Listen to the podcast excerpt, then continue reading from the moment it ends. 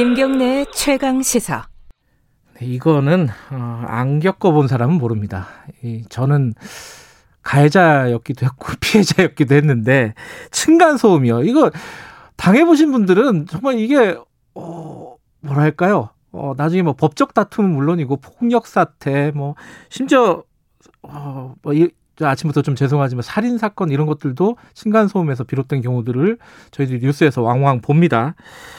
소음 문제 이거 어떻게 해결해야 되는지 어, 이승태 변호사님 그 소음 분쟁을 주로 다루고요. 경기도 환경 분쟁 조정위원이십니다. 연결해 보겠습니다. 변호사님 안녕하세요. 네 안녕하세요. 네.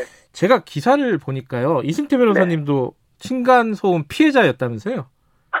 네, 뭐, 예, 저희 집 사람이 많이 좀 힘이 들어 했었고 저희 집에서 실질적으로 이제 그 위층 소음 때문에 좀 고생을 많이 했죠. 네. 어, 아니 근데 그 변호사신데 그 네. 소송을 안 하고 그냥 이사를 하셨더라고요. 아, 네, 네. 어, 그 특별한 이유가 있었습니까?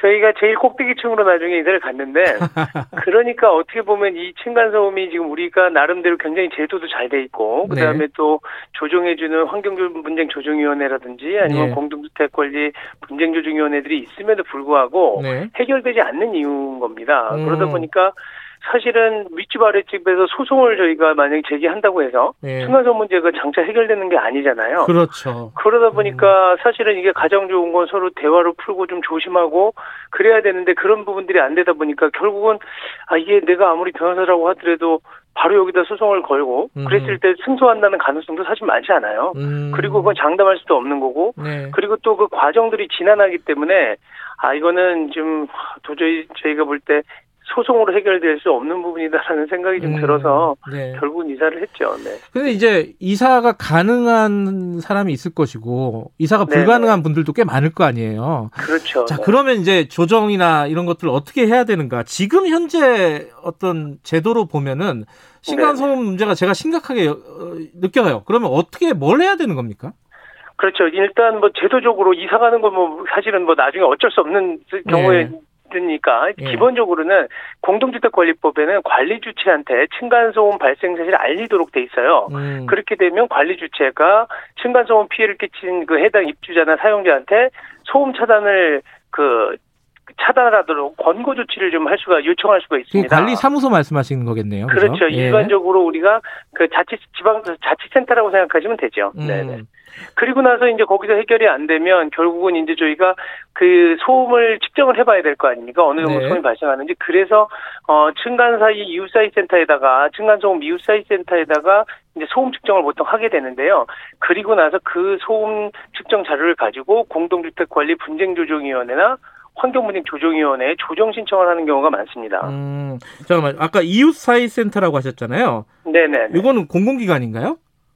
네, 그 층간소음 이웃사이 센터는 음. 지금 그 공공기관인데요. 여기는 음. 지금 그 일, 그 층간소음에 대한 부분을 이제 그 측정을 하기도 하고, 그 다음에 음. 또 실질적으로 현장에 방문해서 그 양측의 그 세대를 음. 그 참여 의사도 확인을 해서 음. 어, 조, 그 조언도 좀 해주고 예. 그 해결책을 제시하는데 해결이 안 될 때는 결국은 그 소음 세대에 대해서 예. 그 소음 측정을 실시를 합니다. 자, 소음 측정 이거는 국가에서 예. 국가소음 정보 시스템을 통해서 만들어진 이웃사이 센터입니다. 음, 그러면요, 이게 근데 둘 둘이 다 합의가 안 될 수가 있잖아요. 밑에 네네. 집은 우리 한번 측정해 보자. 근데 위에 집은 아 됐다, 나 바쁘다. 이러면 어떻게 되는 거예요? 아, 그럴 경우에는 이제 양측에서 협의가 안 될 때는 네. 피해자들 측에서 소음 측정을 하는 겁니다. 아, 피해자 집에서 네네. 아, 위에서 무슨 소리가 들리는지. 네네. 아, 그렇군요. 그래 그래 가지고 만약에 기준이 넘었어요. 네. 그 기준은 근데 좀 이건 또 과학적으로 딱 증명할 수 있는 겁니까? 이것도 좀 애매할 것 같긴 한데. 그렇죠. 지금 그 우리가 공동주택의 층간 소음의 범위와 기준에 관한 규칙이 있는데요. 이게 예. 두 가지 소음으로 기, 그 분류를 합니다. 하나는 직접 충격 소음이고 또 예. 하나는 공기 전달 소음인데요. 예. 직접 충격 소음이라고 하는 거는 이제 주간에 최고 소음도가 57데시벨 음. 그리고 1분간 등가 소음도를 43데시벨로 기준으로 하고 있거든요. 네. 그리고 야간에는 최고 소음도가 52데시벨, 1분간 등가 소음도를 38데시벨로 규정을 하고 있는데 사실은 이 그 데시벨이 넘었을 경우에는 일반적으로 수인 한도를 넘었다라고 판단을 하지만 네. 이걸 또 사실 측정하는 게 쉽지는 않고요. 그리고 또 음. 층간사 층간소음 이웃사회 센터가 너무 민원이 많아서 지금 신청을 해도 최소 6개월에서 9개월 정도는 대기를 아이고, 해야 될 겁니다. 네. 그러면 그게 뭐 조정이 안 된 상황에서 6개월에서 9개월을 지금 그냥 살아야 된다는 거네요, 지금은. 그렇죠. 그러니까 음. 보통은 먼저 관리 주체에다가 어, 지금 층간소음이 발생하는 거에 대해서 권고 조치를 요청하고 나서 예. 그 다음에도 서로 조율을 해볼 거 아니에요. 뭐 예. 뭐 서로 뭐 위치하고 얘기도 해보고 또 어떻게 보면 저감을 하기 위한 서로 노력들을 해볼 텐데 그리고도 안 되면 그 층간소음 이웃센터에서 소음 측정하는데 걸리는 시간, 뭐 그게 6개월에서 음. 9개월 또 앞에 있었던 시간까지 합치면 그리고 주, 그 분쟁조정위원회를 가더라도 또 최소 3개월에서 6개월의 시간이 흐르면 네. 그 기간 동안에 굉장히 고통스러운 날들을 보내게 되는 거죠.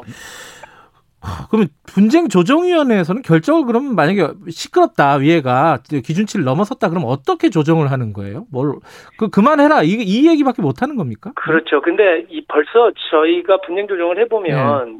이미 오실 때부터 양쪽의 감정이 크게 달아 있어요. 그랬겠죠. 그러니까 거기까지 갔겠죠. 그렇죠. 예. 그래서 저희가 양쪽 다 권고도 해보고 예. 좀 서로 협의를 해봐라라고 하더라도 잘 이루어지지 않고요. 그러다 음. 보니까 금전적인 배상으로 아. 그 재정 결정을 하는 경우가 많습니다. 금전적인 배상으로 가는 경우가 많다. 네. 그렇다고 해서 문제가 그, 해결되는 건 아니잖아요. 그렇죠. 어. 그 금액이 또 양쪽이 또 만족하거나 예. 받아들이면 좋은데 그 금액에 대해서 불만이 있을 뿐만 아니라 그거 음. 그 금액은 이, 여태까지 발생했던 피해에 대한 배상액일 뿐이지 음흠. 향후에 어떤 소음이 재발하지 않도록 어, 그런 방지 음. 대책을 마련하는 건 아니기 때문에 종국적인 해결책은 아닌 부분이 있습니다. 일단 어, 궁금한데 이게 그럼 배상액은 한 어느 정도 나옵니까? 배상액은 이게 이제 경우가 아주 심각한 경우에서 많아지기도 하지만요. 통상적으로 네. 어뭐 그 이제 100만 원을 그 기준으로 아, 내외 정도가 됩니다. 그 정도 그러니까 좀 심한 경우에는 뭐, 예. 뭐 200만, 300만 나오기도 하지만 근데 그 어느 정도 이제 기간이 발생 기간이 길고 그다음에 네. 또 소음 측정도가 얼만큼 초과했는지가 좀 달라지는데요. 네. 생각처럼 그렇게 많은 금액이 배상이 되거나 하지는 않습니다. 그 결국은 이제 돈을 준다 그래 하더라도 그럼 피해 보상이지 앞으로 어떻게 재발을 방지할 것인지는 아니잖아요. 그럼 뭐 어떻게 그렇죠. 해야 됩니까? 방법이 없는 거예요, 이거는? 아, 그렇기 때문에 저는 계속 얘기하는 게 이 소음은 감정이다라는 생각을 많이 하고 아. 있거든요. 그러다 보니까 이 감정을 풀어주는 것이 가장 중요한데, 그러니까 네. 소음이 최초에 발생됐을 때 초기에 네. 그 위측과 아래측의 소통을 통해서 좀 그 이 문제를 좀 더 서로 고민해보고 이해를 해주는 게 가장 중요하고요. 그 다음에 이게 안 된다고 할 경우에는 사실은 법적인 절차를 통해서 가는 건 너무 시간도 오래 걸리고 감정만 더 나빠지는 경우가 있기 때문에 네. 그 광명시에서는 요즘에 굉장히 좀 활성화가 되고 있는 것 같은데 각 아파트마다 층간소음 네. 관리위원회 그리고 자치기 기구를 둘 수 있도록 그 좀 많이 지원을 해주고 그리고 또 그런 자치기구의 권한에 좀 힘을 실어주는 것 그게 음. 아마 이런 문제들을 그그좀 아주 지역 말, 말단에서부터 해결할 수 있는 길이 아닌가 하는 생각이 듭니다. 음. 아 지금 266 하나님이 어, 층간소음 네. 밤 11시 이후에만 해도 밤 11시 이후에만이라도 자제해달라고 부탁했는데 개선이 안 된다. 스트레스가 심하다. 네. 이런 분들이 많을 거예요. 문자도 많이 오고 있는데.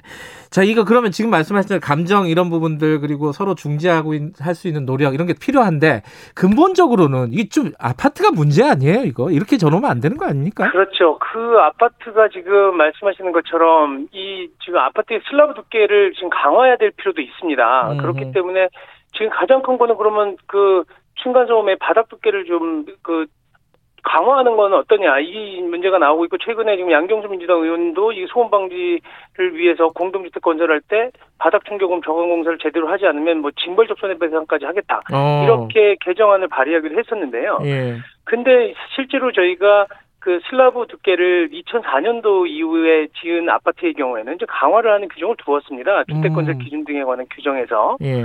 근데 그 이후에 그렇다고 해서 소음이 획기적으로 줄었느냐? 아. 오히려 더 많이 발생한 부분도 있거든요. 예. 그러다 보니까 어떻게 보면 하나의 방편이긴 한데 이 슬라브 두께를 좀 더그 두껍게 강화하는 것. 네. 그런데 그것만으로는 다 해결되지 않는 부분들이 있어서 무엇보다는 주민들이 서로 조심해야 되는 부분들이 가장 그 중요하다고 생각이 들고요. 네. 그리고 지금 그 요번에 주택법 개정안으로 발의된 징벌적 손해배상 이 부분도 과연 그게 정말 그 시공사가 모두 다 그 부실 시공을 일부러 하려고 하는 것도 아닌 경우도 있기 음. 때문에 그 법안의 취지가 그대로 살 수 있을지 이런 부분도 좀 의문이 있습니다. 근본적인 문제는 뭐 쉽지는 않지만 논의를 계속 해 나가고 일단 지금 네. 말씀하신 네. 대로 감정의 문제 서로 조정하고 네. 중재할 수 있는 노력이 좀 필요할 것 같습니다. 당장은 그죠? 여기까지 듣겠습니다. 고맙습니다. 네, 감사합니다. 경기도 환경분쟁조정위원 이승태 변호사였습니다. 저도 얼마 전에 밑에 집에서 찾아왔더라고요. 밤에 제가 음악을 크게 틀어놨는데 죄송하다고 했습니다. 다시 한번 죄송하다고 말씀드리겠습니다. 조심하겠습니다. 다음 주 아니다. 내일 아침 7시 20분에 돌아오겠습니다.